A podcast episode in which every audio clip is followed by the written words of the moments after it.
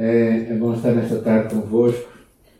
Vamos falar acerca das marcas de, de uma igreja saudável. Não só igreja, mas igreja sendo nós, como é que nós podemos ser saudáveis na nossa caminhada com Deus. Não é?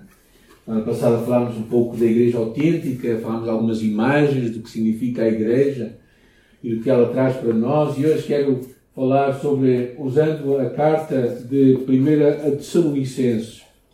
A carta aos Tessalonicenses. Eh, o exemplo desta igreja é um exemplo notável mesmo. Não é? Tessalónica era uma metrópole muito importante naquela altura, muito agitada, numa via romana, invejável. Havia Uh, e onde se transportavam muitos bens e pessoas. Na verdade, no seu auge, esta cidade, há 20 séculos atrás, tinha 200 mil pessoas.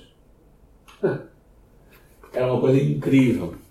Então era uma cidade muito importante. E a igreja, quando Paulo chegou lá, na sua segunda viagem missionária, quando Paulo chegou lá com a sua equipa, na verdade, houve algumas. Ele foi para, para como costumo, para a sinagoga, onde prega o Evangelho, e houve algumas pessoas que se converteram.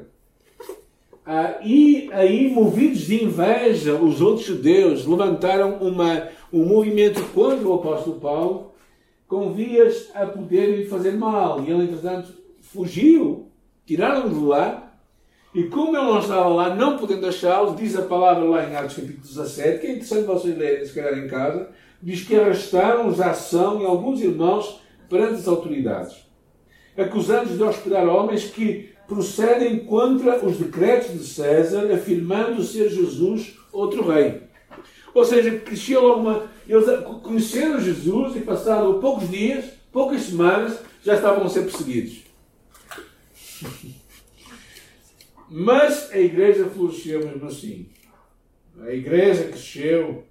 Na verdade, Paulo depois escreve a eles, e esta é uma das cartas, das primeiras cartas que Paulo escreve, a primeira carta aos Tessalonicenses, possivelmente por volta do ano 50. Quando pensamos em Paulo, pensamos nele como alguém é, muito. um apóstolo, não é? Então pensamos num apóstolo, um homem assim grande, forte. É interessante como ele próprio se descreve. Ele diz: alguém com uma presença fraca e palavra. Um homem daquela altura, chamado Lucífero de Icónio, escreve acerca de Paulo, descreve quem ele era. Ele diz assim: homem de pequena estatura, careca, com pernas arqueadas, uma boa saúde e um nariz bicudo. era uma figura, não é? Não o apóstolo Paulo, que nós pensávamos que ele, ele era uma pessoa assim. Mas o facto de ele ser assim não não desprestigia o trabalho que ele teve nesta igreja e verdadeiramente em todo o movimento que ele, que ele teve. É muito interessante esta, esta carta, não é? Lemos logo no primeiro versículo, diz assim, Paulo, Silvano, Silvano é o nome romano para Silas, e Timóteo, um jovem que ele tinha apanhado naquela viagem missionária. E depois é muito interessante que ele diz, à igreja dos Tessalonicenses. Porque a igreja é das pessoas, não são lugares. Então quem compõe a igreja são pessoas, e naquele caso eram pessoas de Salónica. E depois ele tem uma expressão tão bonita, que é que está, a igreja que está em Deus, Pai e no Senhor Jesus Cristo. Graça e paz vos sejam dadas. Esta imagem da igreja estar em Deus é uma imagem muito interessante, eu acho. Porque é como que o ar está em nós e nós estamos no ar e não podemos viver sem Ele. Também a igreja verdadeira está em Deus e Deus na igreja verdadeira. E para a igreja não há vida verdadeira sem Deus. Então esta é uma imagem tão interessante que ele, começa a descrever esta igreja, uma igreja que está em Deus. Porque se Deus não estiver na igreja, a igreja não é de Deus. E falámos isso a semana passada na igreja de Jesus, não é? Então ele continua dizendo assim: Sempre agradecemos a Deus por todos vós mencionando-vos nas nossas orações. Diante de nosso Deus e Pai, lembrando-nos constantemente de três coisas que vamos falar hoje: da fé atuante, de um amor prestativo e da vossa esperança firmada no nosso Senhor Jesus Cristo. Irmãos amados de Deus, sabemos que fostes escolhidos por Ele porque o nosso Evangelho não chegou em vós somente com palavra, mas também com poder, com o Espírito Santo e com absoluta convicção. Sabeis muito bem como procedemos em vosso favor quando estávamos convosco. E vos tornastes nossos imitadores e do Senhor, recebendo a palavra com alegria, que vem do Espírito Santo, mesmo no meio de muita tribulação. Dessa forma, tendes-vos tornado modelos para todos os crentes na Macedónia e na Caia. Pois a partir de vós, não somente a palavra foi ouvida na Macedónia e na Caia, mas também a vossa fé em Deus foi divulgada em todos os lugares, a ponto de não precisarmos mais falar sobre isso. Porque eles mesmos anunciam de que maneira fomos recebidos entre vós, de que maneira vos convertestes dos ídolos a Deus, para servirdes o Deus vivo e verdadeiro, esperando do céu o seu Filho, a quem ele ressuscitou dos mortos, Jesus, que nos livra da ira vindoura. Então, olhando para este texto, nós podemos perguntar quais são as marcas de uma igreja verdadeira ou podemos perguntar de outra forma, quais são as marcas de um discípulo verdadeiro? E claramente percebemos um tema que Paulo fala em muitos lugares. E particularmente na carta lá de Coríntios, ele fala assim: agora permanecem a fé, a esperança e o amor.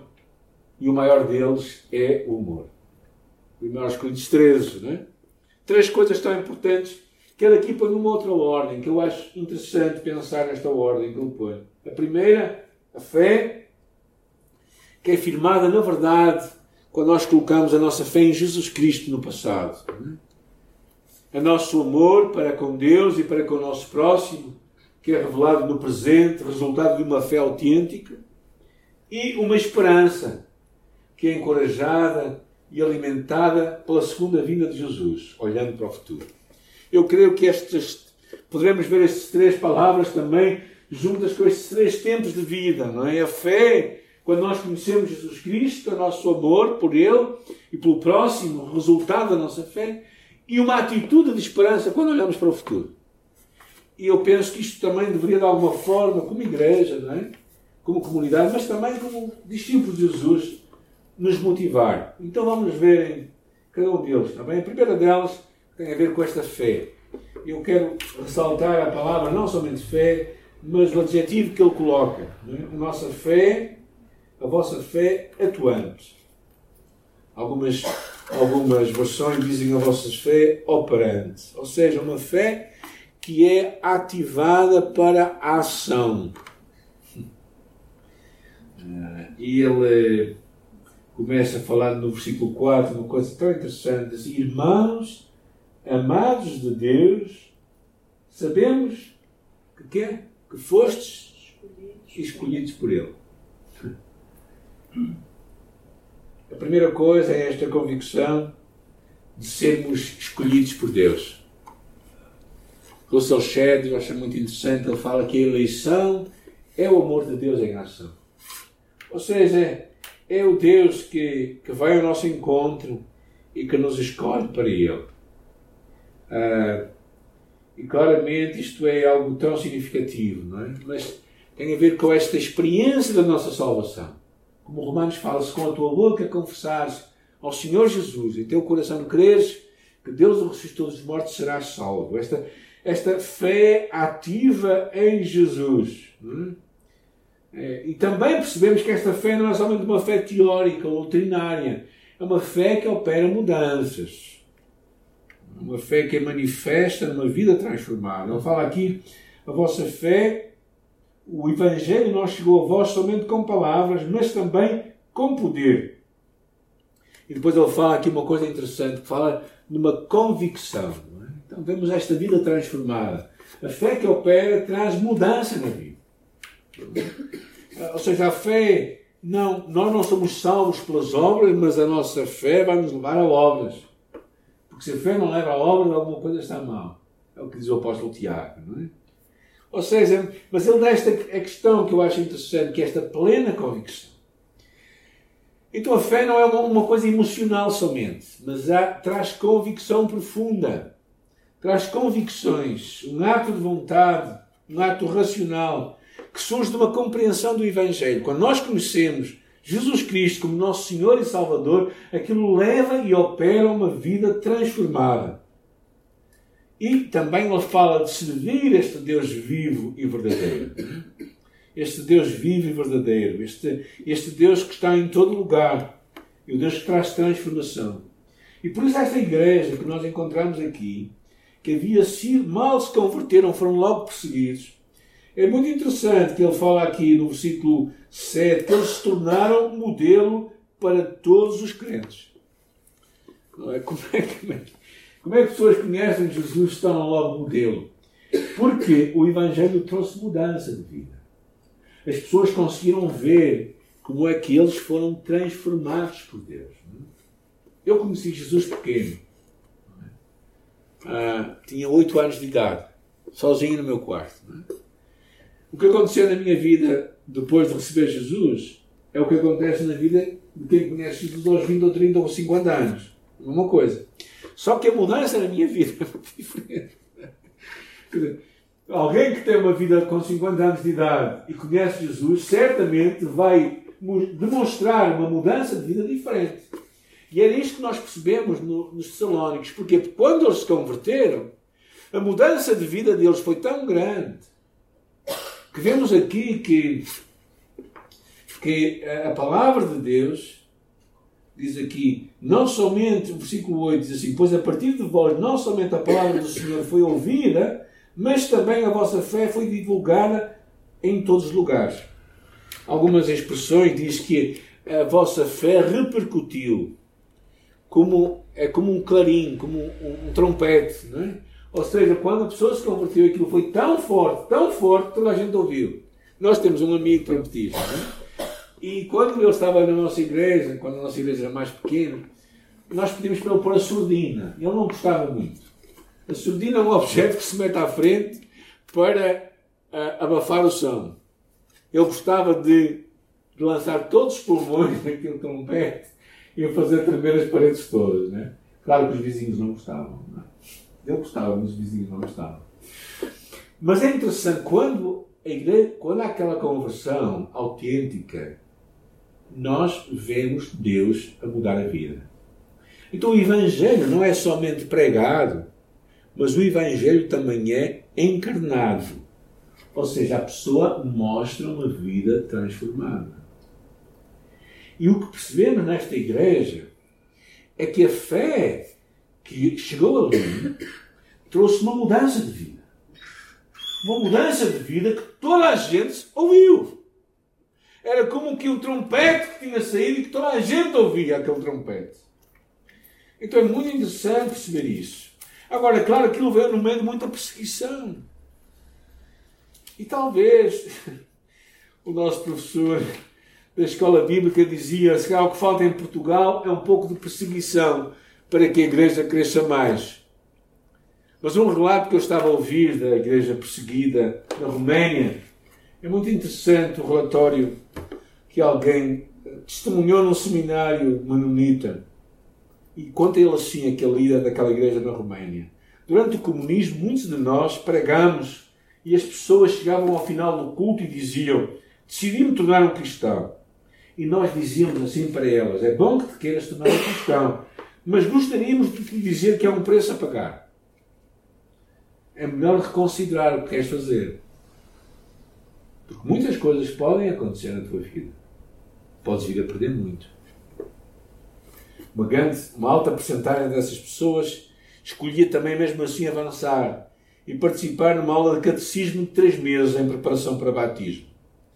E no final, elas declarando o desejo de serem batizados, normalmente eu respondia: é bom que te queiras tornar um cristão, mas quando te des o teu testemunho, haverá informantes que irão anotar o teu nome.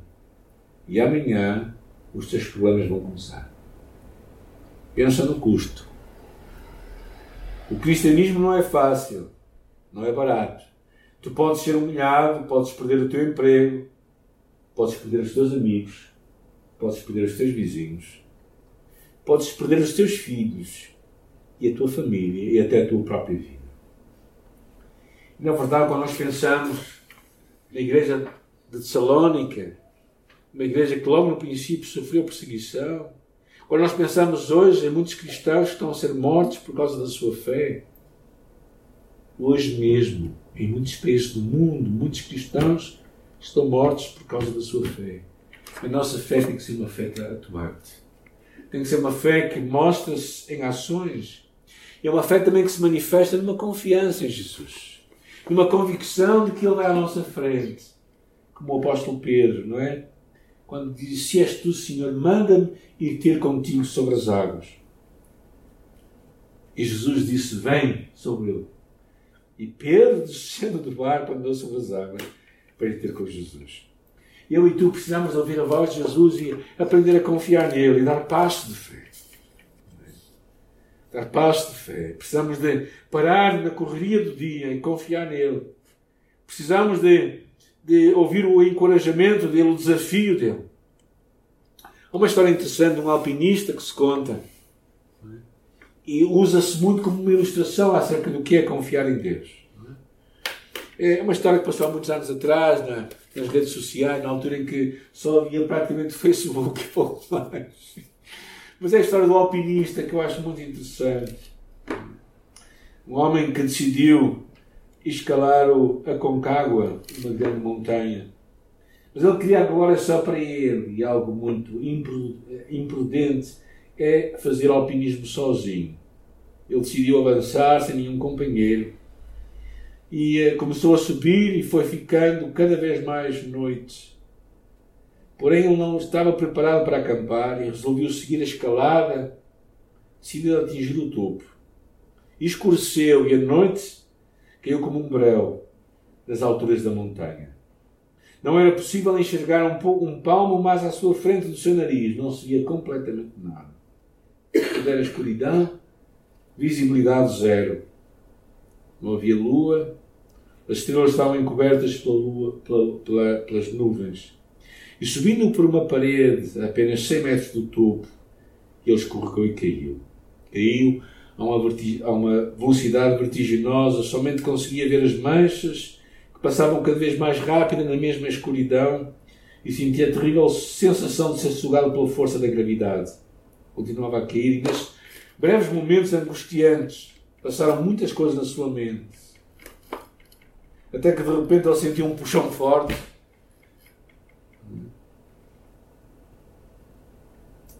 E quase o partiu pela metade. Como todo alpinista experimentado, ele tinha cravado estacas de segurança com grampos a uma corda comprida que havia fixado na sua cintura. E e nesses momentos de silêncio, surpreendido pelos ares, na completa escuridão, não sobrou para ele nada além de gritar: Deus, ajuda-me. De repente, uma voz do céu lhe respondeu: O que é que tu queres, meu filho? Salva-me, por favor. Tu realmente acreditas que eu te posso salvar? Eu tenho a certeza, Deus. Então, corta a corda que te mantém pendurado. E houve um momento de silêncio e reflexão. O homem se agarrou ainda mais à corda e refletiu se fizesse isso ele iria morrer. Quanto a, esta foi uma história verdadeira que aconteceu. A ilustração é que usa esta história. Mas conta o pessoal do resgate que no outro dia encontrou um alpinista congelado, morto, agarrado com força, com as suas duas mãos a uma corda, somente a dois metros de chão.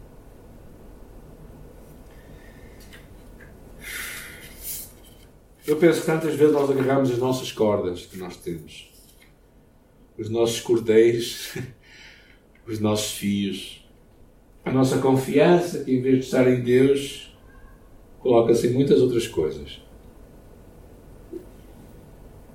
E eu fico entusiasmado em ver pessoas que decidem agarrar cordas e ouvir Deus falar e avançam na sua vida. Fico motivado por histórias do Flávio e da Marcel e como outros que decidem às vezes tomar decisões na vida que lhes vai custar alguma coisa, mas porque ouvem Deus falar e abraçam o que Deus tem para eles. E recusam-se a agarrar a corda que têm nas suas mãos porque Deus é mais importante que a sua corda. E por isso a fé operante que nós vemos nesta igreja era uma fé que levava à mudança de vida. E nós precisamos de agir assim também. A segunda coisa percebemos aqui no versículo 3 fala este amor prestativo, amor abnegado, diz algumas versões, amor altruísta, eh, no serviço a Deus e ao próximo. Diz aqui que eles deixaram de servir os ídolos e converteram-se a Deus e serviram a Deus.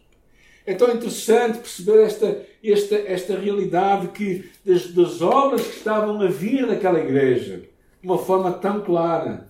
O apóstolo Tiago, de uma forma tão, tão franca, tão aberta, fala acerca dessa importância. Né? Se o irmão ou a irmã estiverem nus e tiverem a falta de mantimento cotidiano, e se algum de vocês lhe disser, ir em paz, aquentai-vos e fartai-vos, e não lhes deres as coisas necessárias para o seu corpo, proveito virá daí? Assim também a fé, se não tiver obras, é morta em si mesmo. Eu sempre costumo dizer que o Evangelho não é social, mas temos um Evangelho que é social. Ou seja, não temos o Evangelho social, mas o Evangelho tem que nos levar de encontro às pessoas, tem que nos levar de encontro realmente à necessidade delas. Mas vemos que no meio de tudo, eles falam aqui da alegria, da alegria que eles tinham.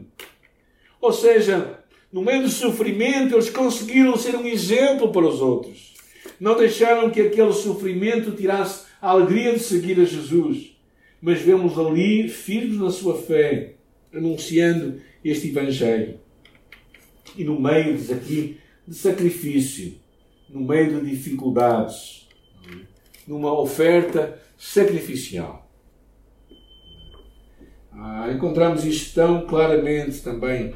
Esta igreja foi uma das igrejas que ofertou para a necessidade que havia em Jerusalém. Quando houve uma fome em Jerusalém, aquela igreja se cedeu a si mesma. Encontramos isto na segunda carta aos Tessalonicenses, capítulo 3, versículo 9. Tal como também nós coríntios nós lemos isso, não é? Diz assim no capítulo: Não que nós não tivéssemos direitos, mas para que vós, para, para que nós mesmos vos dessemos exemplos para nos imitardes.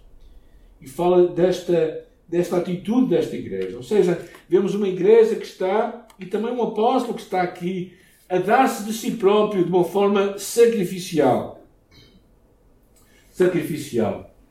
E eu costumo dizer, né, quando nós damos, nós possuímos o que damos. Muitos não dão porque são possuídos por aquilo que não conseguem dar. Quando nós damos, exercemos fé porque confiamos em Deus. Confiamos que Deus vai cuidar de nós. Quando nós dizimamos, damos também prioridade a Deus na nossa vida, mostramos a prioridade de Deus na nossa vida. É?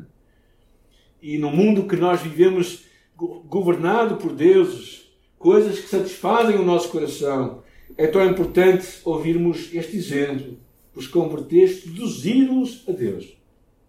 Mas esta conversão a Deus, no sentido de buscar, de fugir dos ídolos, acontece todos os dias para nós cristãos. É? Porque há coisas que começam a ser mais importantes do que Deus em nosso coração. Pode ser o nosso conforto, pode ser a nossa família, pode ser os nossos bens, pode ser a nossa segurança que nós temos. Coisas que vão tomando o centro do nosso coração. Tomando o centro. Por isso é que o primeiro mandamento é: não terás outros deuses diante de mim. E Deus não é só aquilo que nós reputamos como imagens de escultura. Deus é tudo aquilo que consome e que arde no nosso coração. E nós precisamos de, de, de verdadeiramente olhar para este exemplo, que às vezes é importante nós uh, tocar, tomarmos Deus como o centro do nosso coração e do nosso amor. Uh, nós percebemos isso tão realmente na nossa vida, quando nós fazemos escolhas. Uh, e conta essa história de dois semeadores que tinham poucas sementes, estavam numa situação muito precária. Um deles decidiu comer todas as suas sementes e o outro resolveu comer metade e plantar a outra.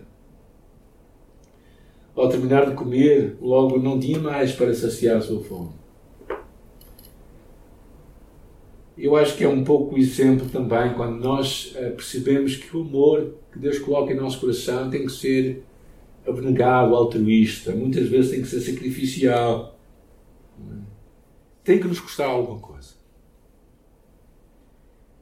Outro dia eu fui contactado por um amigo que vive em Vila da Feira.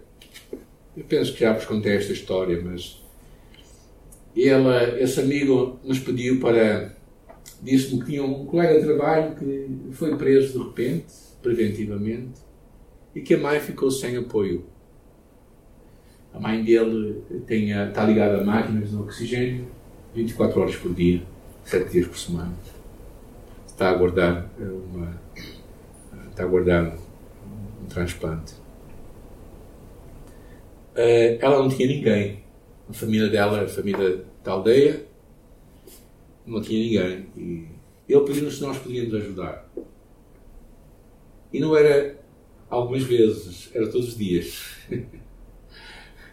todos os dias providenciar almoço para ela e levar o almoço lá.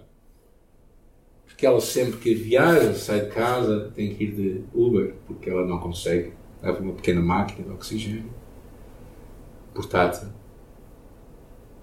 E, e começamos. Eu pensava que era somente uma semana ou duas, mas aquilo foi se prolongando no tempo. e graças a Deus, não é? Estávamos a para que houvesse uma porta aberta, não é? De repente aquilo ficou quase como uma rotina em minha vida, no meu, no meu dia a dia, não é? Todos os dias. Segunda, terça, quarta, quinta, sexta, sábado, domingo. Uh, graças a Deus, muita gente, algumas pessoas se voluntariaram aqui da nossa igreja para fazer o almoço para ela, mas todos os dias tínhamos que levá-lo. E claro, depois pensamos assim, bem, custa? Custa. O amor, o amor tem que custar alguma coisa. E muitas vezes é o tempo também que nós damos para fazer as coisas. Não é só o dinheiro, é o tempo, a energia. E a terceira coisa que ele fala, muito interessante, depois do amor, ele fala a esperança que firme, a firmeza da sua esperança. Eles estavam firmes no meio das tribulações porque a sua esperança estava em Cristo. Sua esperança estava no céu e não na terra. Muitos perdem a esperança na tribulação porque só esperam por prosperidade. Não esperam, não conseguem ver o verdadeiro galardão que está no céu. A sua fé em Jesus Cristo, que levou um amor, criava neles uma vida de esperança, uma expectativa de que algo iria acontecer. Ah, eu acho que é muito interessante, é porque tu e eu sabemos que um dia iremos ver Jesus face a face, que nos movemos e trabalhamos com esperança. Sabemos que o nosso trabalho não é em vão. E, eh, e eu acho que esta esperança é algo que nos vai manter animados na nossa caminhada com Jesus. Conta, há uma história interessante de uma campeã de, de hipismo que lhe perguntaram a ela como é que o teu cavalo sabe que ele tem que saltar as cercas, os obstáculos. E por que alguns cavalos caem e tropeçam? E ela diz assim: é simples. Tu arrancas o teu coração e atiras para além da cerca. O cavalo sabe como tu estás desesperado para alcançar o teu coração. Então ele pula. Eu acho isso muito interessante, né? porque verdadeiramente a nossa esperança vem de uma fé em Jesus Cristo. Ou seja, nós temos que ter esta, esta atitude. Não é? O apóstolo Paulo, esta igreja, no meio de grandes dificuldades, era uma igreja que se mantinha com uma esperança viva, firme em Jesus Cristo. É? Era, era algo que, que mantinha porque diz o versículo 10: Esperando do céu o seu Filho, a quem ele ressuscitou dos mortos. Ah, Jesus, que nos livra da ira vindoura. Por isso, quando nós pensamos nesta igreja, nesta igreja, nesta igreja de Salónica, quando nós pensamos nesta igreja saudável, quando nós pensamos em ti e mim como discípulos saudáveis, poderíamos talvez fazer uma, uma, uma, uma pequena avaliação, de 1 a 5, não é? Como é que a tua fé é?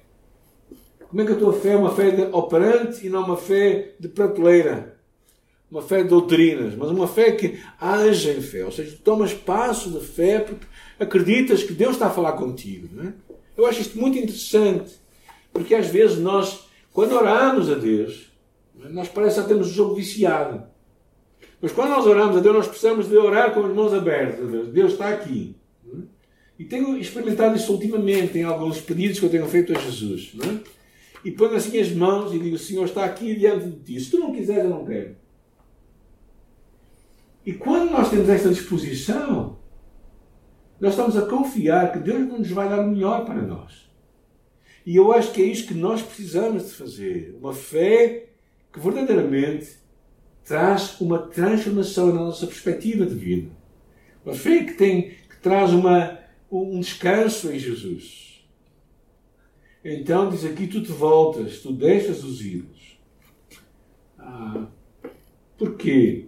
Porque não podemos deixar que o nosso amor por Jesus possa, não pode ser dividido. Só Marco Paulo é tem dois amores, ok, gente? Uh, uh, agora, o nosso amor por Jesus, não é?